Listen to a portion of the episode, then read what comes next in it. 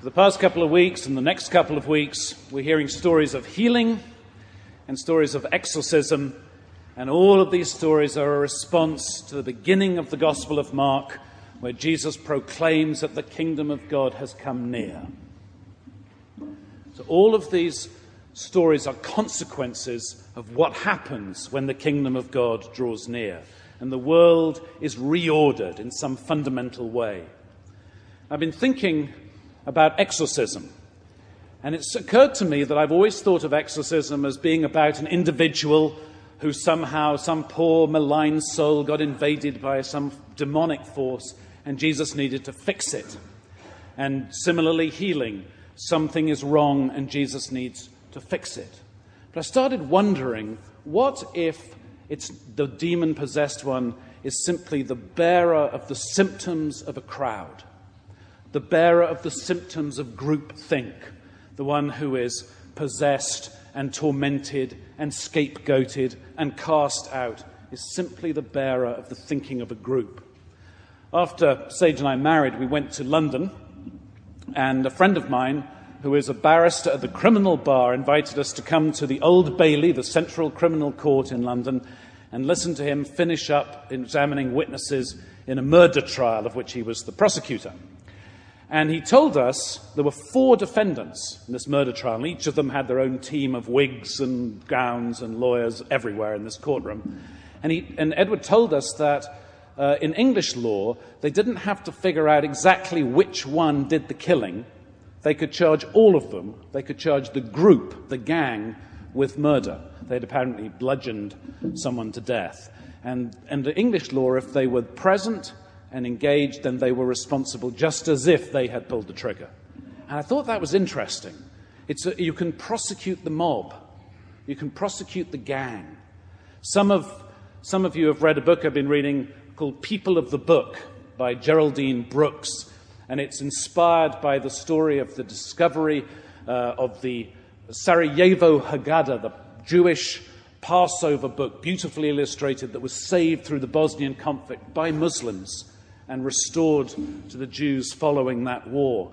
And, and in the story, we see over and over and over how the Jews bear the, the anxiety of society and how, how society manages by scapegoating and, and calling Jews outcasts and edicts that mean they are subhuman and, and smelly and dirty and all of these things that get said of them throughout history.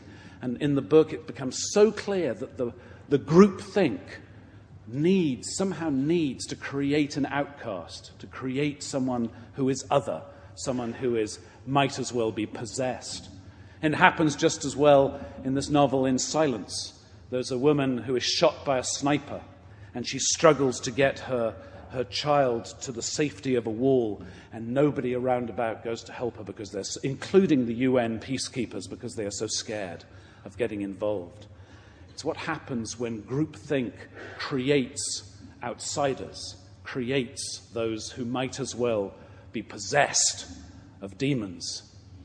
And this story of Jesus casting out demons is not just then about fixing an individual, something we all want. When someone's sick, we want healing. When someone's possessed, we want the demons cast out. But Jesus says, no, it's not about fixing the individual, it's about reordering the society so that you don't have to create victims, so you don't have to create outcasts in order to know who you are. You don't have to have those possessed of the symptoms of the anxiety of the society at large. And so Jesus is about much more than fixing an individual, it's about transformation and showing another way, a way that says you don't have to blame people, you don't have to accuse people, you don't have to create the other, you don't have to blame people for their own suffering. Instead, say, no, there's a new way, and it's the way of life that is being unveiled over against the way of violence and separation and degradation. But there's a little more to this story because we also have this business of Jesus going off to a deserted place to pray. And nine times out of ten, you hear a sermon about that, and the answer is so we all ought to go and find the deserted place to pray. Well, there's nothing wrong with prayer in deserted places, but that's not entirely what's going on in this story. Because what's going on in this story is he's showing, we're being shown how easy it is to become people who create victims, even when we think we're trying not to.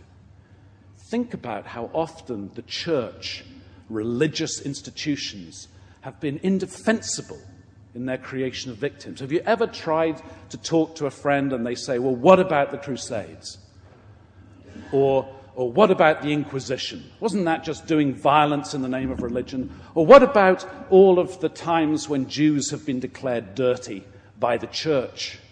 Or what about today? Think about Proposition 8 and the Defense of Marriage Acts all over the country. Regardless of your opinion about the outcome, that's a religious thing that is being fueled by religious money to say there is a group who are beyond the pale, who are cast out, who are scapegoated, who are subhuman, who are dirty. Now that's indefensible, and it's religion doing it. Now, how do we get to that? Well, it's very simple, and it's very subtle, and it affects all of us. Do you hear when the disciples come to Jesus a little bit of reproach? Where were you? Everyone's looking for you. If only you'd been here. Look, there's lots of people who need healing, lots of people who need demons cast out. And suddenly, it's Jesus' friends who are kind of beginning to blame, beginning to accuse. Think about when Jesus arrived at his friend Lazarus' death. If you'd been here, Lord, this wouldn't have happened. It's so easy to start blaming our friends. I do it. I, I hear it in myself. The Archbishop of Canterbury, if he would just act and be, show some decisive leadership, you know, then suddenly all of our problems would be fixed. And I still want that sick baby to be healed.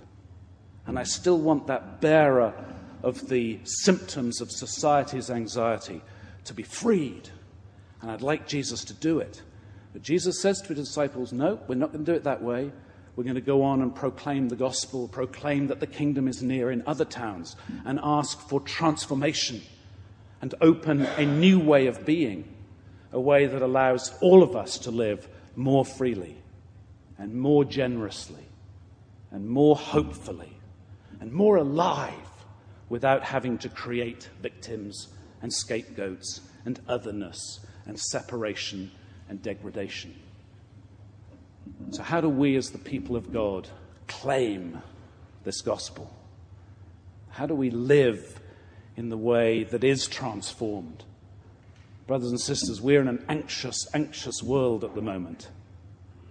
We can share one another's joys and we can share one another's sorrows, and this community knows joy and sorrow every week. And we can do it in a way that doesn't create victims.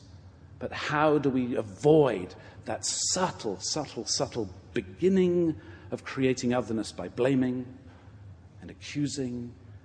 And maybe it is by imitating Jesus after all. Maybe it is by finding a deserted place and in prayer remembering who we are and how we are beloved of God. And then doing what they do in the gospel, gathering in the synagogues, gathering here around the table, and remembering what is of true and ultimate worth and what really matters. And what really matters is that every one of us is provided what we need. Every one of us is beloved. Every one of us can live generously and freely and hopefully. And then doing what Jesus and his disciples do after that they go out and they get about the work of casting out demons, of transforming the society they live in by being different by living differently, by claiming a new and hopeful way where none of us have to be trapped and degraded and put down, and where all of us can know the gifts of love that free us to be generous and hopeful and alive. So let us, as ever, respond to the gospel with a certain amount of urgency today in prayer that we may go into a hurting world and share in the work we've all been given to do to love and serve all who God has made. In silence, let us pray.